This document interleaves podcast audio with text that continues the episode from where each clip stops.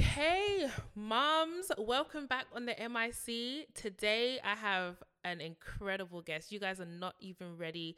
Say hello to LA Wade. Hey everybody, how you doing? I first when I okay, so I've, I've met you before. We've actually met. Yeah, I didn't remember. you don't remember? Of course, you were busy. I met LA Wade on the um, red carpet of uh, a gala or gala, however you say it. a few weeks back and I remember your energy just being so bright and just so warm Thank you. and surprising like to my surprise I literally just put feelers out in a group chat that I'm in um it's a co- black community That's group right. chat or something to see if there were any mums in there who wanted to be on my podcast LA wait it's LA Yeah, Yeah. LA stands for Lorianne, oh but Lorianne. everyone calls me LA. LA. Yeah. LA replies and says, "Yeah, I'll do it. You know, I want to, you know, come and talk about my book." And then I, when I go and do my research, I'm like, "I know this lady." and your locks were styled like oh, she did it. so- Up. Shout out to Angie. She does a really good job. This is me, but No, still. that day she was. I know what you're talking about. She killed it. beautiful. Yeah. so so so so good. So we're here today to talk about well, really relationships, I guess marriage, life, just all types of things. But I want to go into this with some icebreaker questions. Sure. Just so that we can warm up a little bit, get to know each other a little, and have a little bit of that. fun. Okay. Mhm. So, married, single, or dating? Yes. Which one? Well- Which one are you at right now? Where are we Okay, at? so I'm technically still married because I've been Okay. separated Okay. since 2016, but my divorce papers I haven't the, the ink has not dried yet. I'm single because I'm in between, I'm separated, and I'm dating in the sense that I'm not stopping myself Yeah. from meeting people and going on dates. so So, it's all of the above. it really is all of the above. Right. But I don't consider myself married, but I am technically, I guess, still married. yeah, exactly. Te- Yeah. Just technically. Just technically. I'm married. Oh, I'm sorry. No, no, I'm just kidding. No, it's good. He's great. I'm just kidding. But then again, we're three years in. But no, no, no, no. good. This it's is going to be an anointed marriage. Yeah, Don't amen. worry. Amen. Yeah, so I'm married. Okay, so first celebrity crush. hmm. First celebrity crush would have been when I was young. It was probably LL Cool J. Really? Okay. Yeah. You know what? I ain't mad at it. I'm not mad. Until I saw him take off his hat, and then I was like, "Nah, I'm good." I can't. Uh, this is gonna show the age gap, but I my my first celebrity crush was Lil Romeo. no. What? I guess I could have been with his dad then. Yeah, yeah, Master, Master P. P. exactly. oh, Lil Romeo was oh the love of my life. I can see that. He's adorable. oh my god, what? But you know what's bad? When I saw when what's that guy? Um, he was Omarion. Oh, he was in that group with all the kids, and I was like, oh, they're so cute. And now he's like a full fledged man, and I'm like, oh, I shouldn't be thinking these things. I'm too old for that. Well, he crossed the thresh. He crossed. He crossed the line. you know, there's always that age that we can all enjoy each other. can exactly, because now I I guess I'm at an age now where even if someone my age was with Master P, that would be okay. exactly. You see, And weird though, huh? How old is uh, little Romeo? He's thirty something now. you see, I could Yeah. also, That's true. but back then, probably not. It wouldn't be a good no, look. no. my inner child was heartbroken the other day. You know, he's found love and he's got a baby and he's Ah. he's grown up. Well, and you found so love and you have a I. But my inner child. Oh right, she's you still hurting. Twelve year old me was like, no, Oh my he's God. broken my heart. Okay, so one more biggest relationship regret. You know, I was thinking about this. It's funny that you asked me that just the other day.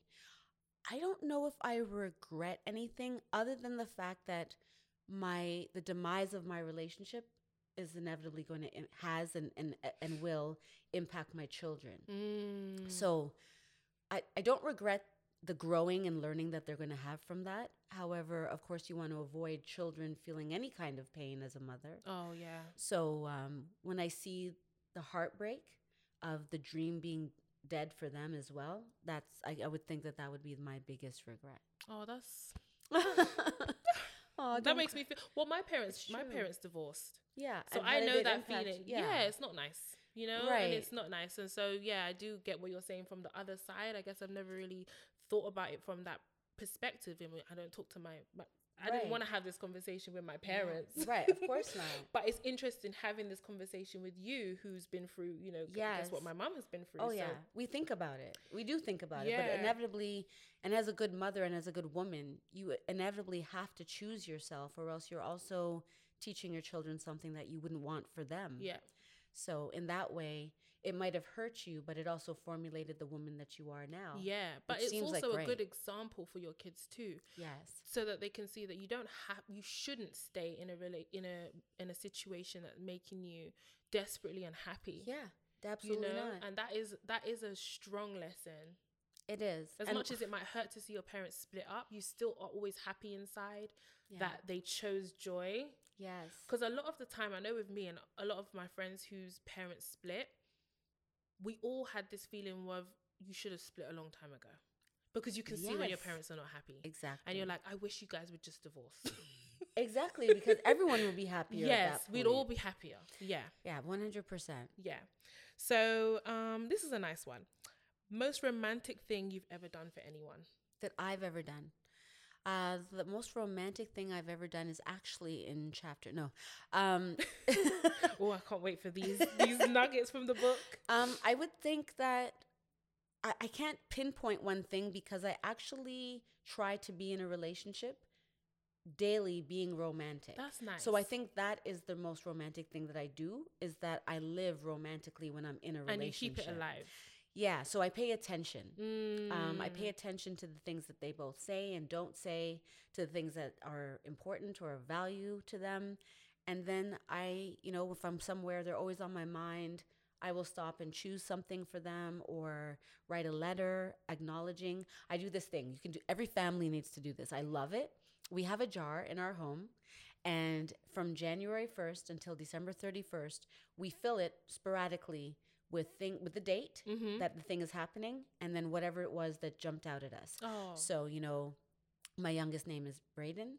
I'll say, "Oh, Braden thanked me for making him dinner today." oh And I'll put it in the jar. And then he might put something in like, you know, mommy took time off work just to take me to the zoo, whatever it was. yeah And over the year, we accumulate all of these, you know, gratitudes. And when we, Mm. on December 31st, when we, well, when we used to all be together on December 31st, we would open the jar and read to one another the things that we noticed throughout the year. oh i love and that And it's such a beautiful way to acknowledge, in terms of romance and in terms of just loving on your children. It's a really great way to contextualize your family and the things that you want to do and hope for for one another. that is so healthy so, how did I get here?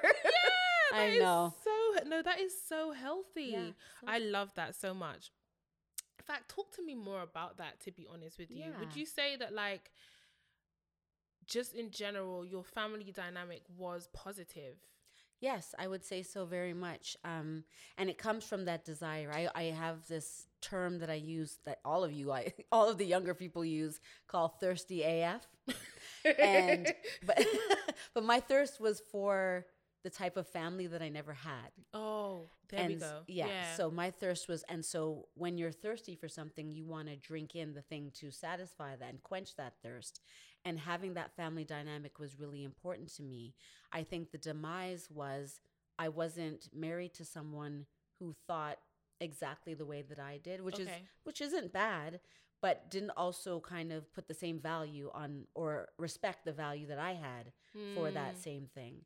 And that made it really challenging because Yeah. when something was important to me, they could, you know, minimize the importance of it, which would then alienate me and feel like I didn't feel connected in my family. Yeah. I Yeah. think that's that's something I guess that we don't take into consideration. Sometimes when two two people in a in a marriage or a relationship have two different ideas of what something should be like, Yeah. it can make you feel like, well, there's the, does that mean there's something wrong with my idea of right. how things should be? Exactly. Because you know you don't share the view, so is, that does that you kind of start to feel a little bit of shame sometimes, like there's something wrong with me then. Exactly. And when you come from, I, i'm from a very traumatic background. And so when my default is based in that trauma and the person that you've chosen to live your life with is reflecting and, you know, manifesting the very thing that you're most afraid of, you don't feel safe anymore. Yeah. And you start looking for that safety. do you feel like of kind of. Being being from that kind of background? Do you think that that part of that kind of caused you to attract those same sort of things in Oh yeah, like daddy issues, mommy issues. Uh, absolutely, I think those things are very, very real. But most of us are blind; they're in our blind spots. yeah And even if you were to tell me, "Hey, look at that thing behind you," I have to be able to turn around and see it. yeah Um, but a lot of us are just thinking, "I don't know what you're talking about." They look at you like you're crazy.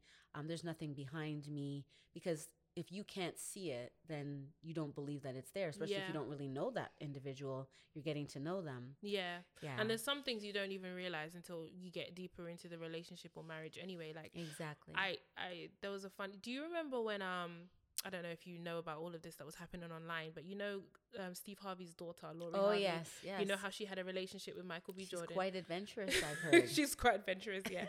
but there were these posts about how um basically Michael B. Jordan just looks like a mini Steve Harvey, and that she's just dating Oh, someone that looks just like her dad. Hmm. But I couldn't even comment on that because I'm guilty as charged. When I look at my husband, he looks kind of like my dad. Right. Same height, same like build. They're born in the same week. So my dad's Oh, the wow. 24th of March and my husband's the 27th of March.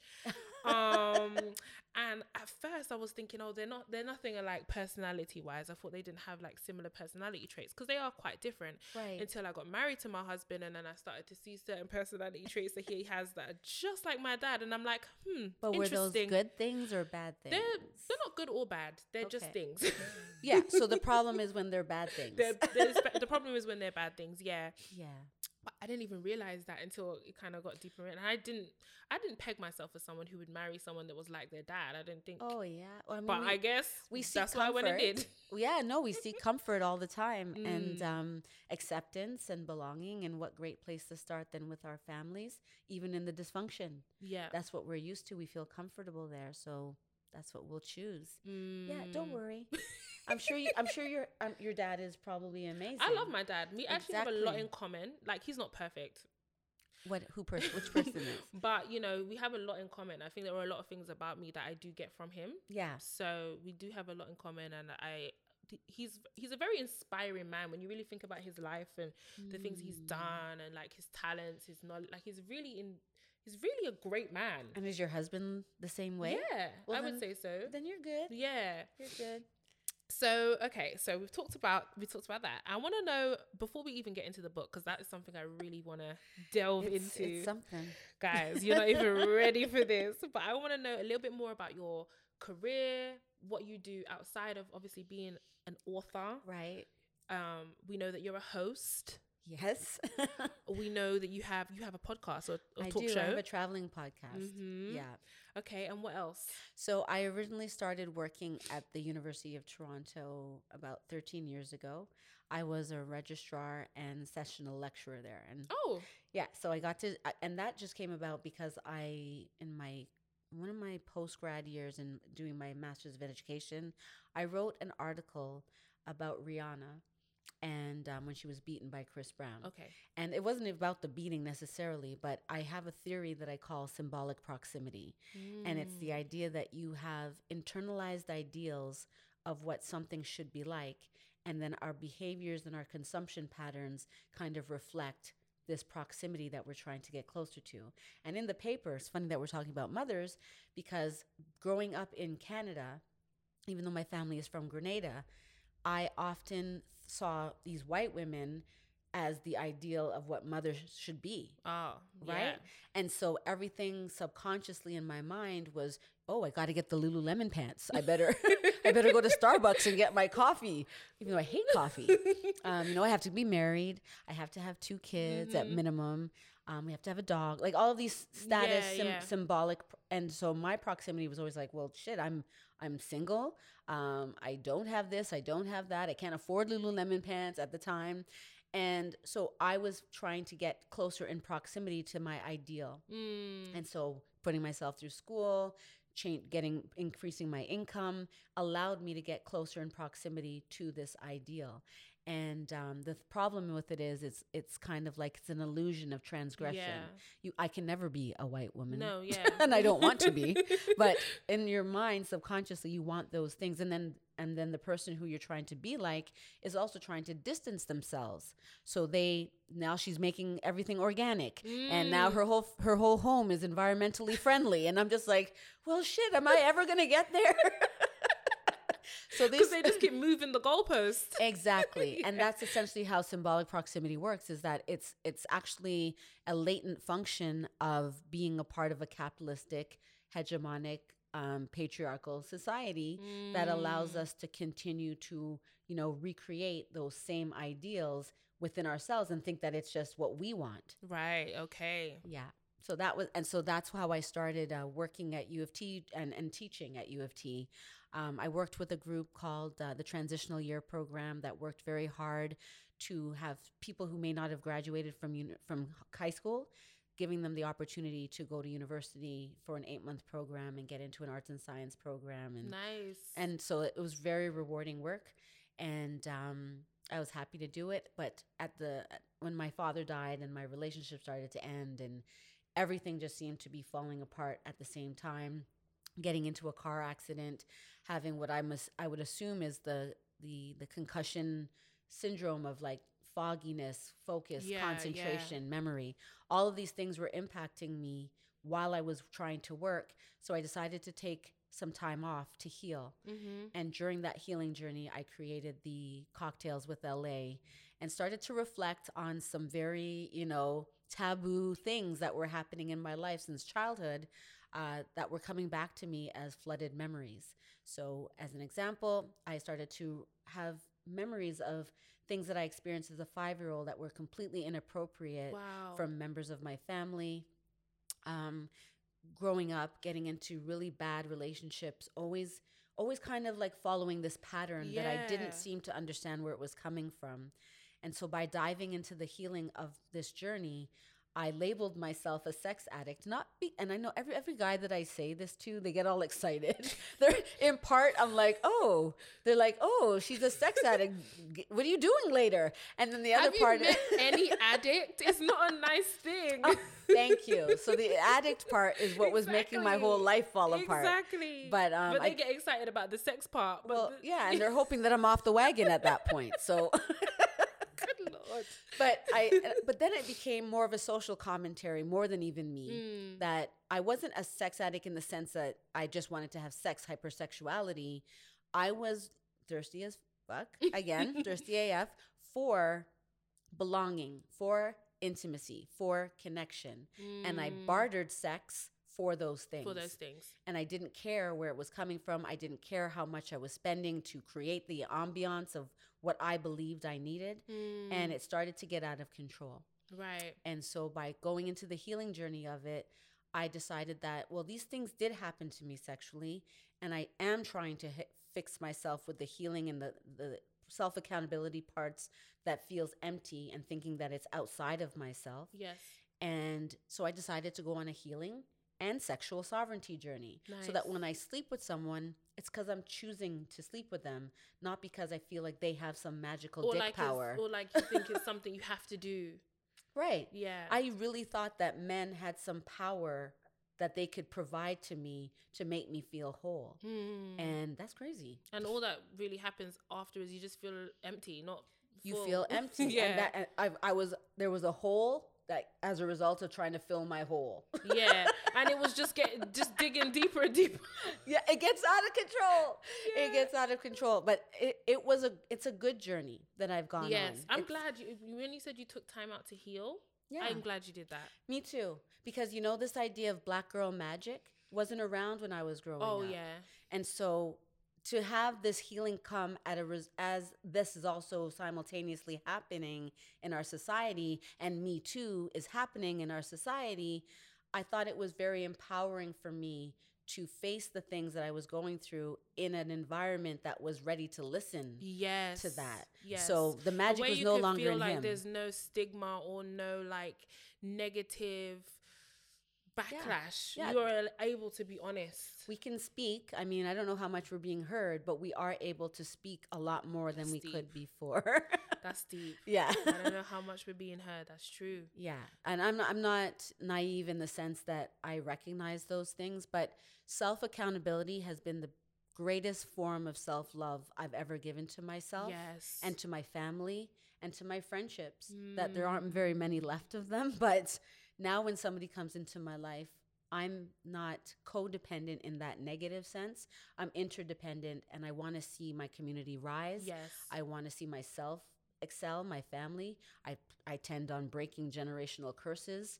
Yep. And so these things have been great in terms of motivating me to stay on the wagon, to stay the route and still have good sex and still heal and love myself. So it's mm-hmm. good. I love that. good. And you know that's some, that's actually a very important point when you're talking about how we're in the age of this whole black girl magic thing. Yes. Um, but then also bearing that in mind when we say, I don't know how much we're being heard, Yeah. because I f- I personally feel like s- to an extent the whole black girl magic thing, the strong black woman thing, Mm-hmm. does us a bit of a disservice. Talk it. because it. makes it seem like we don't go through pain. Right. It makes it feel like seem like we don't hurt, like we're not Right. human. Right. This black girl magic. I'm not magic. I'm a human. exactly. But you know, everything in our society perpetuates that. So you'll often see the black woman in these movies Yeah. as the magical trope. right. You know, even Green Mile, the big black the black guy that This was is in it. Yeah, we're the magical creatures in these shows. This is it. So then when we Um, say I'm hurting, Yeah. it's like we're not believed. Of course. Of course not. and you know no one f- feels like we're worthy of sympathy Right, or like or- exactly. or, s- help or Yeah, compassion exactly. so and i have this thing i say to my husband all the time i always say i'm a damsel in distress exactly. that's my that's Don't it running joke but i love to i i'm the damsel in distress Listen. okay Yes. That white woman fragility, can I have some? Because they're Yes. allowed to be, you know, feminine and and and they're allowed Not to cry weak, and but, be like, helpless and feel helpless and i always say like when i'm going through hard times i i sometimes i refuse to stand up and be the strong one yeah. I'll be in the corner being helpless while everyone else, Help! But that- somebody but else, get somebody else to do it. But that's the sad part is that because of us being so seen as strong and magical, you'll stay in that corner and Mm. you you will cry, but you may not feel supported. And that was very true of my experience. I don't I don't and even to this day, um, my community has kind of risen up for me because I rise up for my community, but yes, in personal intimate relationships i don't really seeing it overflow there i see that together we all are kind of doing our own thing and we're helping one, one another in the public sphere but in our intimate relationships a lot of damage is being done because we're all traumatized and we don't Oh, know God. how to manage it mm. and we're hurting each other so that's the most dangerous part about it but yeah, i think talking about these things are important. It's very. and and doing it in a way that's not like I hate this idea that you know oh we're all gonna kumbaya and it's no. No, I'm sorry it's not like that. No, it hurts not. like hell. It does. I've been in the fetal position. I have cried my eyes out. I've had suicidal ideation. I have had a lot of things that broke me right down and I had two Mm. choices so I'm sitting here because I made the right choice but there were times where I didn't think I could make those choices Mm. and um And what No. what what was the thing that just kept you going? God, of course. Mm. You know us. You know us, black people and God. But I'm, I'm finding more and more black people that are, are saying that they're atheists, and I'm so I know. I am so it. intrigued by them. I don't judge them at all, but I'm so intrigued by the idea of stripping away what has been so much a part of our identity. Where do you stand in the gap for that? Like, wow. I wow. feel like a lot of the time it comes from just maybe like trauma in unhealthy church experiences. yeah, and, I've heard that as well. I didn't grow up in the church, I did. and I think that's what saves me. I, don't did, and I can understand why a lot of people are like, forget this, Yeah, because no. there are some experiences where you're like, really, you Yeah. guys. But then I have to remember, like, that's not. These are people, human beings, and human beings are not perfect. But that is not. That doesn't mean that that's who God is. And it shouldn't And you to separate you from God. Yeah, and I had to remember, like, I can't judge God based on His people's actions. Yeah, because well, these people are figuring things out just like just everybody like- else. just like you are. so they're like not I am. perfect and they made some mistakes, but I cannot blame God for that. That is No. not God's fault. That's not God's fault, but um, I think the biggest uh, predictor of my success has come from my relationship with Yes, God. that's it's, what it's it's about. literally a relationship. That's what it's about. I lie down and I have pillow talk, even though there's nobody there beside me. I will have pillow talk with my Creator. It's intimate. It's beautiful. yes. Um, And there's something about lying down next to someone, like when you're, when you're with your husband in those early moments or right before going to bed, you have some really powerful conversations of empowerment, of, of love, of uh, direction. And that's the kind of conversations I have with my creator in the form of prayer, in the form of meditation. And, uh, you know, and does it always make me feel better? No, it doesn't. No. It do- and so I don't want to give people the uh, opinion that, you know, the perspective that, you know, all you have to do is this. You have to do a whole bunch of things. Because sometimes, sometimes it's like, um, sometimes in your in those moments and conversations with God, God will drag you, like hold you What? accountable for the things that you you are the weapon formed against yourself in this moment, me. Patrice. Like yes, exactly. Oh, the mirror? I see you, mirror. Yeah, I see You're you the praying for me to fix something that you can fix. Fix it. yeah. Sometimes God will say, "I gave you the tools." Exactly. We have a hard time humbling ourselves because as black people we've also been, you know, really disenfranchised in so many ways, these microaggressions. So much is coming against us. Um, but you know, the devil doesn't waste bullets. So there's a reason why Oh, that's I like that one. I think Steven Furtick or one of those pastors. I like it. that one. but that's yeah, yeah. The devil doesn't waste bullets, and if you can see the aggression that comes against Black people, that's how we know. And even if it is a mythical story that I'm recounting, or you know, when atheists don't believe in that, it soothes me. It Mm, soothes me to know that I have a creator that died for me. That I can obliterate the things that I've done as wrong and be contrite about it, not just like, oh, I, I reconciliation. No, This is it. contrite. My behavior has to change. Yeah, and people say stuff like, "Oh, religion is just a is just a crutch," and I say, "What's wrong with having a crutch?" Yeah, it's my crutch. Because if I'm disabled, I want to be able to walk. Okay. when your leg is broken, do you not need a crutch? Exactly. Right. Like, do you not need one? So, Yeah. like, I don't see what's wrong with that. they identify it. Maybe they see themselves as having to say they're weak, and that's hard for Mm. And people. what if you are? Yeah, well, that's hard for people to stand in the black girl magic and still you're, say you're weak. Mm. Me, I'm very I'm good with it. I'm me too. I'm very comfortable. With I wrote a whole book about it. I'm not capable.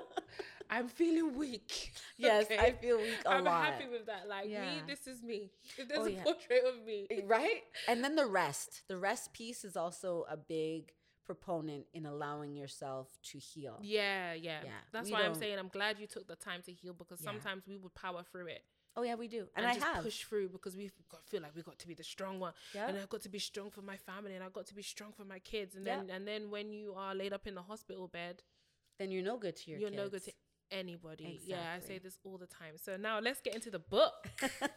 this is juicy. Okay, Yes. talk about this. The title is The Adventures of a Recovering Sex Addict, Volume 1, Married Men and Fuckboys.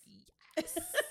Yeah, I said it. Yeah, you said it. When I saw that, I said to myself, "Ooh, what's she gonna have me talking about on this podcast today?" Well, Well, I'm here for contrary to what it might sound like, the married men and F boys can't exist without me participating.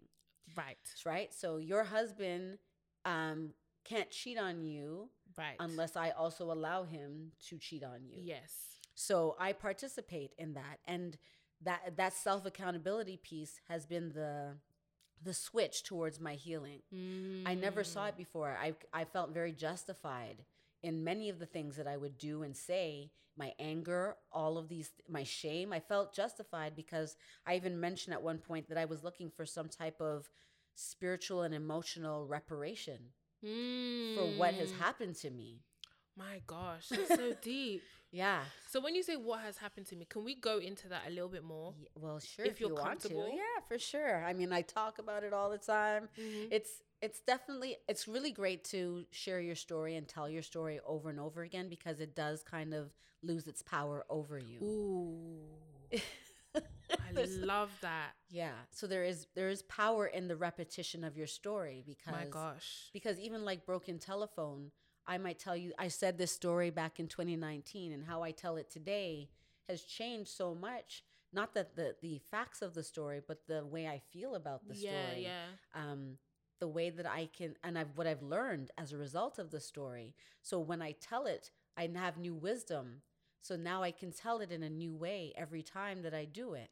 And so it definitely doesn't have the same power over me. But uh, back when I was uh, about five years old, I began to that I began to remember anyway that I was sexually abused. Now I this this repressed memory thing and people having flashbacks i know people don't have a real understanding of what that is Mm. so I, i'm trying my hardest to go through my process and then journal so that i can share it with people so Okay, that they yeah. know that things that are happening to them because you don't want to make up stories about people Yes. And so i'm very you know i'm hesitant sometimes to talk about things but the things that i do know it's kind of like if you hug your when you met your husband and you hugged him and he, there was a he had a beautiful scent or a cologne that he wore there you remember the breeze or the way that the the weather was there's certain indicators that help you know that you're not making up what you're remembering Right. Okay. and so there was something about um this sounds so weird but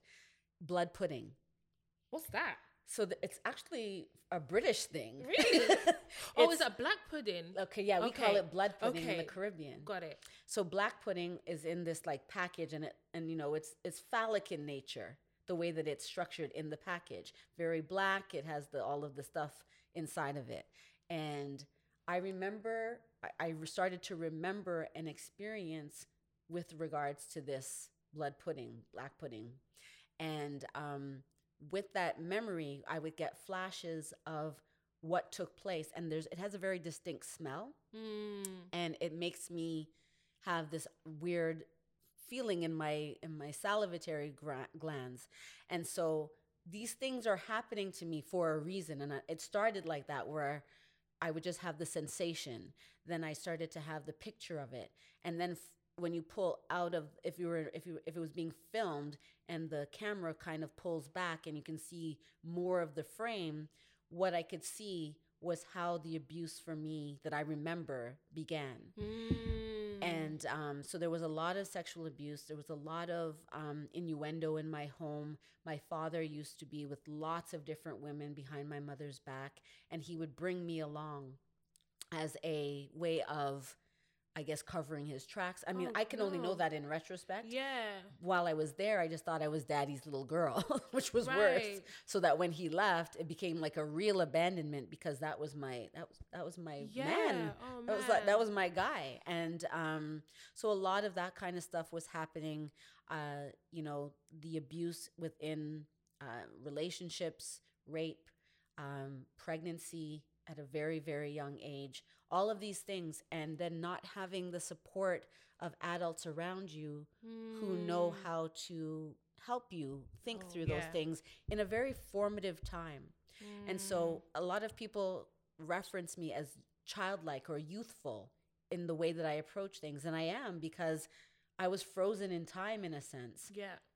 And I've been, I grew as an adult, but I always kind of reasoned as a child in a sense because I was never taught anything. My mom had three jobs, my father left, and I was left to my own devices. And I understood things through television, The Cosby Show. Yeah. I mean, I literally learned, and then the Bible. Yes. These were the things that I had access to at the time, and um, and that's how I learned how to construct who I was as a person. But a lot of it was imitation, Yeah. Oh and yeah. and the things that happen on TV do not happen in, In real, real life. life. But I was confused by that. Even as an adult, Mm. I didn't understand the disconnect of when I do this, people like me, but then there's another there's other parts to it that I don't see. And I had run away from home at 16 You did. yeah, I ran away from home at 16 and just kind of worked and didn't graduate from high school. So I ended up going through the same program that I helped students go through. And it's kind of like a poster child for that program. Right. But at 31, I decided to go back to school and and not finish. I still don't have a high school diploma, but now I have a master's in education. So I went through the program. I did my undergrad, did my master's, and then got hired by the very program that gave me that access. Mm-hmm. And so I felt very indebted to that program. But I had a lot of trauma, and I didn't understand my anger especially in Mm. relationships with un- unmet expectations that we don't talk about in marriages and we don't talk about even with our friendships they just kind of happen and then people have hurt feelings Yeah. and then we ghost them we cancel culture them and there's so much damage that gets left behind. Yeah. When you hang up the phone and block someone, do you ever wonder what happens on the other side? like no. Right. You don't think about how that has affected them. yeah, because it's not you our culture will tell us that it's just do you, boo. Mm. Just, you know, go out there and be the best that you can be and if someone's giving you quote unquote bad vibes, then leave them alone. Yeah, and I feel like that is so. That's not helping people to develop. You're not No. developing as a human as a human being. You're not building character. If every minor inconvenience you block someone or cut them off, Yeah. you're not learning conflict resolution. No. You're not learning how to maintain relationships or build strong relationships with people or maintain them. yeah, and, and running away. Exactly. But and, and in saying that you're 100% correct. Um, but there are situations where and that's where having a relationship if you're not Christian with yourself then and having that internal discernment and dialogue is so important because some Very. people do need to be cut off Some people or at do. least have a very strict boundary Yeah. with. But and tell it's them understanding how to c- create those boundaries. exactly. And what you just said was important because I um about you know forming your your personality based off of just TV and just Yeah. things that, that you had access to. I did the same. You grow up watching grew up watching That's So Raven and shows that you know made me I formed my personality Yeah. off of these characters on television and my sister as well my big sister took bit, bits of her personality and just Yeah, people around me and just kind of created me and then you get to an age where you're like, hold on, is this my personality or am I performing? Is this a Ah, performance? I'm like, am I performing myself or is this really who I am? Oh my gosh. um, you need to understand who you are. Like you, that identity crisis thing that happens. Uh, girl, You it's to- real. And if you don't have that self awareness or know who you really are, then it can be difficult to form relationships. and then try to be married in spite of not knowing and then have children while you don't you still don't know who you are. Yeah, and that's the danger of getting married when you don't know who you who Yes. you are when you are in a state of codependency because i would be very easily primed for codependency just based on how i was raised. I want somebody mm. to quote unquote take care of me Mm, right. and and and, and in a way there's nothing necessarily wrong with that at all. but with my background, I had to get to a place of stripping away and being independent and knowing who I was first. So then I can have a realistic understanding of what am I asking for from this person that I'm deciding to be with. It's from a different place. So Yeah. And it was kind of the opposite for me because I've been a caretaker. Like I'm just I am a natural caretaker, but Yeah. also I just have a very independent personality. I'm one of those I'll get it done myself type of people. okay. So it's like my whole life I'll kind of do for others, make sure everyone's okay, natural caretaker, da da da da. In my re- marriage, that's the only re- place where I'm just like, I- I'm a damsel in Help me, distress. help me. Yes. Honey, can you do this for me? Yeah. Yeah. Yeah. and um yeah I, i'm not i'm very comfortable with telling him i need him Yeah.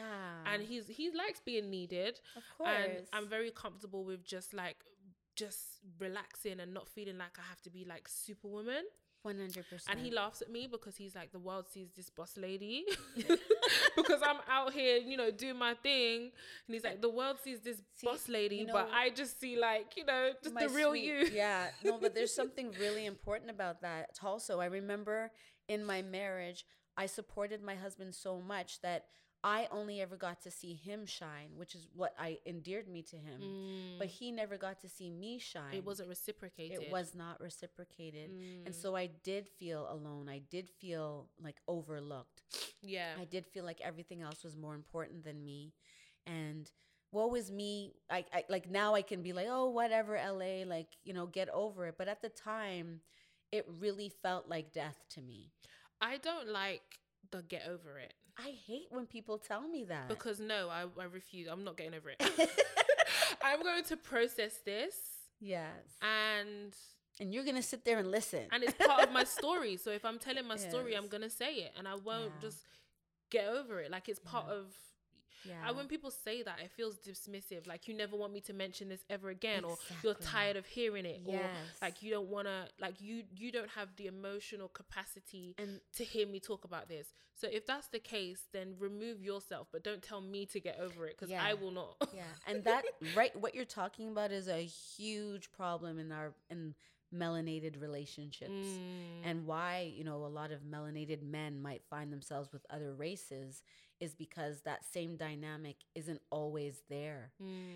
and and and then when we get accused of our tone and all of the we're, we're always hyper vigilant about who we are and like oh yeah. every little thing we're we're scrutinizing ourselves and society also does it so we don't have a reprieve so when you can have a relationship where you provide space for one another Yeah. uh, then you have because I was always the loud girl. right and they'll tell you that Yeah. Oh, you're you're loud. You're extra. you know, and you get self conscious of it. Am Exactly. I being too this? Am I Right. too that? Am I too much? you're policing yourself Yeah, and then you Yeah. try to shrink yourself to make other people feel comfortable, and then you just end up feeling very insecure Yeah, exactly about Yeah. your personality. And it's like those things that I guess people always tell you are so bad end up being some of your greatest qualities. mm-hmm. Um, but you can never you can never do great things with those qualities because you're always suppressing them because you feel so insecure about them. exactly i mean Yeah. you're damned if you do and you're damned, Damned if you don't don't. But at the end of the day, whatever happens in the in society in the world that you live in in your environment, when you have that person that is there for you that understands those nuances that you can talk through those things in this way, then you're very blessed.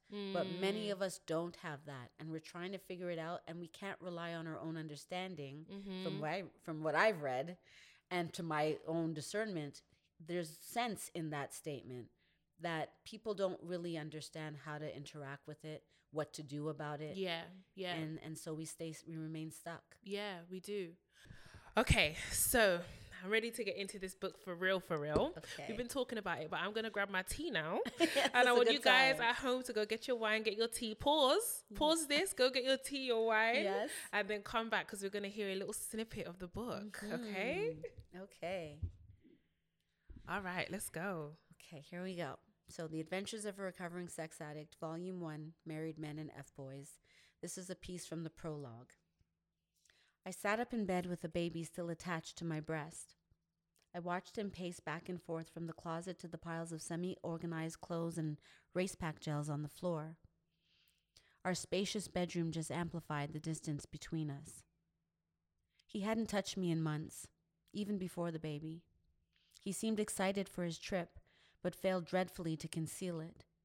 The pep in his step, along with his hyper focus on which bug spray and tanning lotion he should bring, gave away his true feelings. How much coverage do you think? Thirty or sixty? he asked, holding up the tanning lotion in my direction after realizing he hadn't stopped to acknowledge my presence in over thirty minutes. Does it matter? You never use it anyhow, I replied, as I rolled my eyes and glanced down at the baby. At least one of us was satisfied, I thought, as the baby sucked with his eyes closed and a contented expression on his face. As Gavin continued to pace, I reflected on the breast to bottle transition. I watched the baby begin to fall asleep. We had been somewhat successful in transitioning Kai to the bottle, but I felt like a cow every time I had to pump the breast milk. Enjoy it, little one, I thought. This might be your last meal directly from the source. he had the most amazing bone structure. Oh wait, no, this is this jumped ahead. My baby does have good bone structure though. I couldn't believe he was leaving me alone with the baby knowing that I was terrified. I hadn't been feeling myself. I started during my pregnancy. It started during my pregnancy and became worse after giving birth. I had no interest in having a baby to raise alone, especially as I edged closer to 40. I didn't realize it then, but I didn't know myself, much less trust myself, to stand on my own and be my own person. There, I'm packed, he said with enthusiasm, disrupting my deep focus and reflections. I put the baby down as he had just burped and drifted off into a food coma. Listen, I said disappointingly. I booked a trip to Grenada for me and the kids. I told you I didn't want to be left alone. It's too soon for me. And besides, my mom is there and I could really use the help. He looked at me dumbfounded. I said to him, Your race in Costa Rica is badly timed, but if you feel you must go, then go, I said passive aggressively. What do you want me to say, Callie? I planned this race before we got pregnant. He was irritated by my concerns, even when it was a simple question. I always felt like I was too much for him. It hurt my feelings. I didn't know how to articulate what I needed because I didn't think it mattered enough to him anyway. It seemed like all he really wanted was the awkwardness to stop, regardless of the resolution. I had tried to tell him so many times that I had booked the trip, but I abandoned all attempts.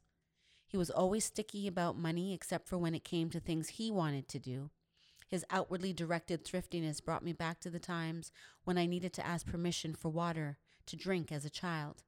You wouldn't dare just go take what you wanted or needed without asking first. Most of the men in my life took exactly what they wanted from me. I had to book that trip because it wasn't safe for me to be alone with the kids. After my emotional breakdown, he agreed that it would be best that I went. I hadn't been back to Grenada since Gavin and I met 11 years before. He was so romantic then, in our earlier years together as a couple. I still love that about him. And then it goes into a whole Mm. reflection. Oh, I just love that. Thank you. There's so much to even um, unpack there. Yes. But like, I love it. It it takes me back to like, I want to say my teens when I used to read. I mean, I don't know. That was an era for Black literature back then. Like you know the Omar Tyree and the And the- Sister Souljah. And the Eric Jerome Dickey. Ooh, and I would like read Sweet St. Louis by Omar Tyree was my favorite book, and I would read. Oh, actually, yeah, that was my favorite book, and then my second favorite book was The Coldest Winter Ever by oh, Sister, yeah, Sister Souljah. Souljah. And just hearing you read that and just listening to your story in that way just kind of brought me back to those That's awesome. those days. Listen, I love that, and I I hear it all the time from people that this is what re- it reminds them of, and I, I take that as such a pride of honor for for because I did I always dreamed that I could be an author, but I was discouraged as a child from Why? writing. Wow, for lots of dysfunctional, toxic reasons. Mm, but to be here now with this knowing and this learning and this this courage to face what um, we don't like to talk about has been very very empowering for me in in the written word form for me Because I hear your inner thoughts in the moment. Like you're just, you're breastfeeding, but you're also noticing that your relationship is breaking down Yeah. and just the sign, you're kind of detailing the signs that you had seen. yes And it's like, it's reflective. So this is what you wrote when you were during, when you was taking your time off for healing. exactly actually i wrote this book um, in july Oh, you did? i wrote it in Ju- yeah oh my gosh. i wrote this in july and i released it october 11th Wow. Okay. So this one just kind of just flowed out of me. I have another book called Thirsty AF from the de- desert to the well that I haven't released okay. because it's incredibly difficult to write. Yeah. yeah. There are things. It's basically it's just Callie's like life. unearthing things. Yeah, it's Callie's life, my, aka my life, prior to these times. Like what happened from five up, and I write about it, and it's uh, it's really Mm. Yeah. jarring, and I don't know if our community is ready. I don't know if we're ready for this. Yeah. Um, but no, you know- I think it's, I think we are. And I think we need it. Yeah. It's very lonely to be this courageous, by the way. It's Very really, much. really hard. Um, but another thing that you, when you reference those people, they're all in the States or somewhere else. And I don't know of any Afro Caribbean Canadian writers that write about this kind of stuff. So I hope This I'm is making. it. And the same in the UK. It's like, Yeah, I hope I'm trailblazing something here. oh, and you are. Like for sure this is Im- it's important like it's so needed and it's therapeutic for you say it's lonely to be courageous it is but it's lonelier to be going through it and not hear anybody else sharing their Yeah, story Absolutely. so it's like what you're doing is creating um you're you're, you're first of all giving representation for those who are going through certain things but haven't heard anyone else express that they're going through it right. but creating a space for them to feel like oh so i can talk about this too or like "Ah, so it's not just me and exactly. do you know what i mean Yeah. like and I want to be really conscious of even though I'm talking about because you get into my sexual encounters and Mhm. whatnot, I I'm very conscious of not replicating the spectacle that is our sex lives and, and oh yeah very very conscious of that. So while the cover of the book is like me naked on the cover in an illustrated version because Yeah. me being me personally on the cover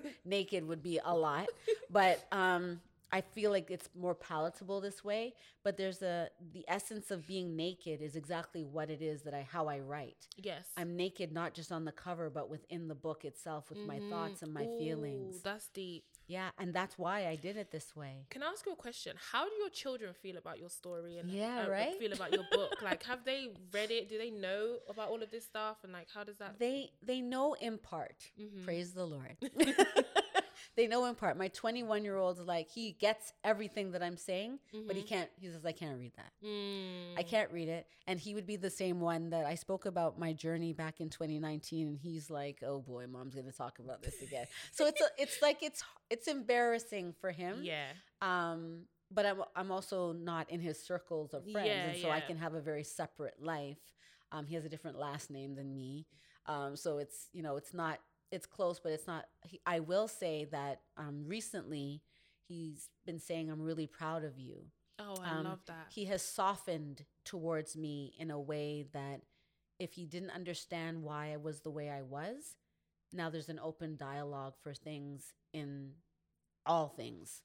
Um, so yeah, so beautiful. And I spoke about this in another episode, but like these types of things humanize us to our children, and it it actually de- strengthens our relationship. absolutely. So there have been things that I, you know, when my mom has shared certain things with me that humanized her for me and Yeah. allowed me to give her some more grace with certain things that maybe I had held resentment towards her for.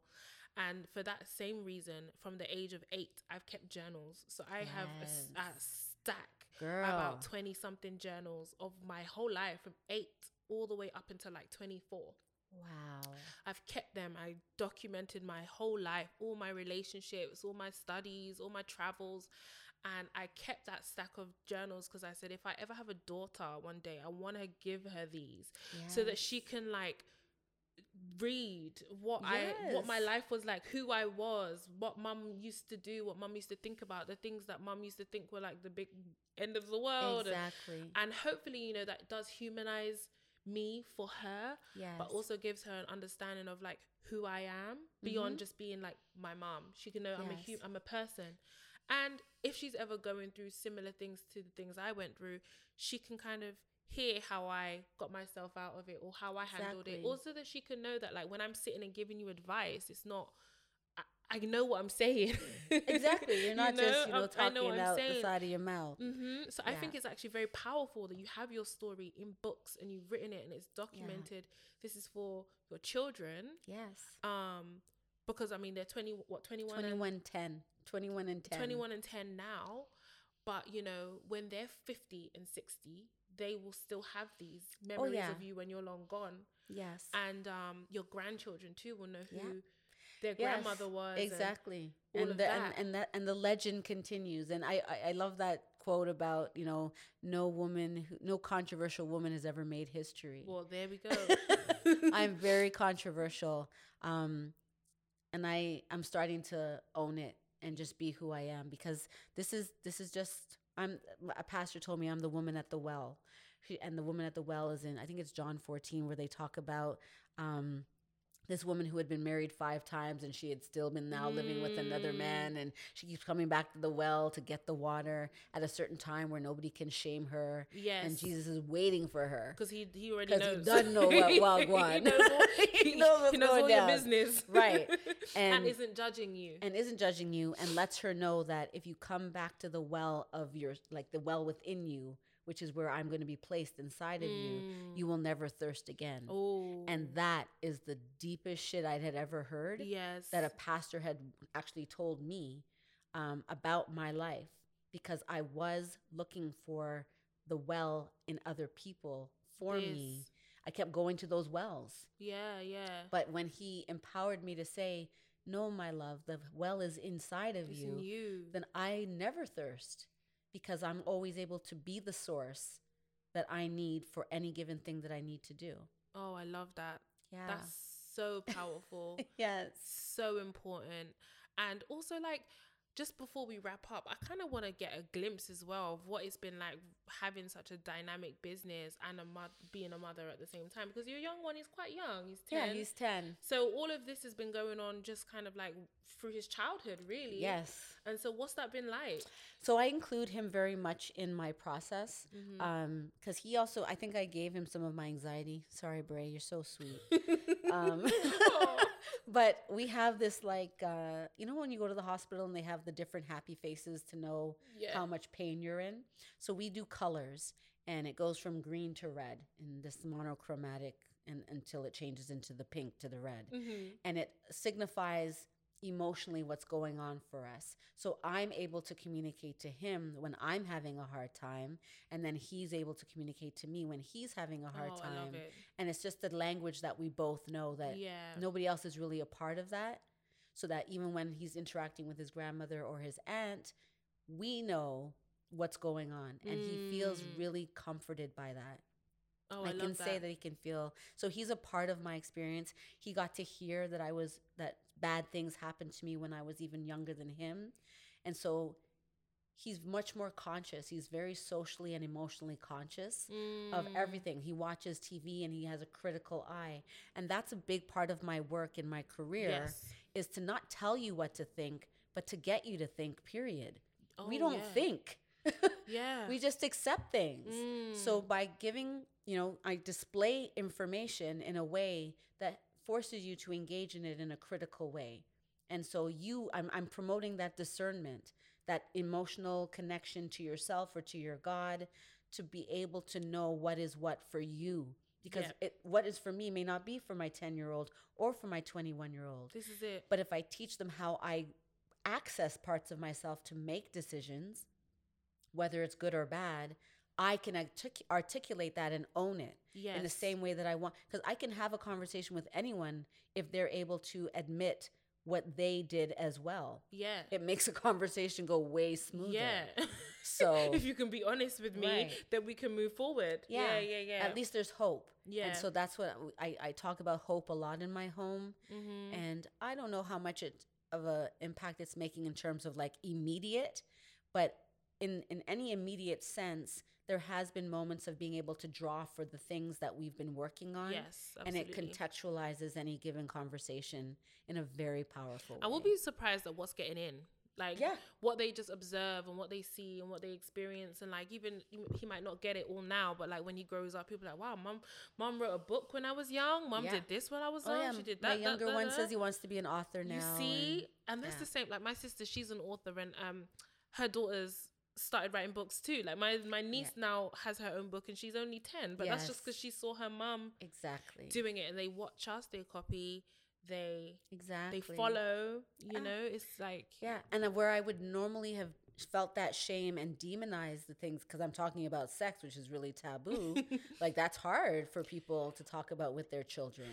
But I think I've It's- empowered them. I feel like it's hard for people to talk about with their children, but we need to because that is how they develop healthy relationships with it and Exactly. understand what its purpose is and how it fits in their life because it is a part of life that exactly, we need to understand and not misuse exactly. or misunderstand. And I think if we don't have a space to talk about it in our house, or if it Yeah. seemed like it's like a bad word or it's like Right. a n- terrible thing, then like how can we ever Exactly. learn how to have a healthy relationship with it? exactly. So I love that the, the direction of my my entrepreneurial efforts are taking. I incorporated my media company because the traveling podcast where I go out into the streets or have in, sit down interviews talking about love, sex, dating, relationships, and business, because these are the things that we thirst Yeah. for, um, has been really great and fun. But to write this book and it now becoming a screenplay for next year. I get to transition into the film world and the TV world. Um, I have a lot of um, opinions about political things in regards to our community. So there's a docu series that I'm working on called "Can You Hear Us Now?" in the in the same spirit of we speak, but are we being heard? So Mm. I'm I'm excited for all of those kind of things. I just welcome it all. God's gonna give me back everything the devil stole from me. Hey, come on now. exactly. You know when you put your our gifts make room for us. Yeah. And so we just have to put them out there and just say, look, use me, Lord. Like, Yes. I'm willing, I'm ready, and to be used. Yeah. And, And move me out that. of the way so I can do it properly. Yeah.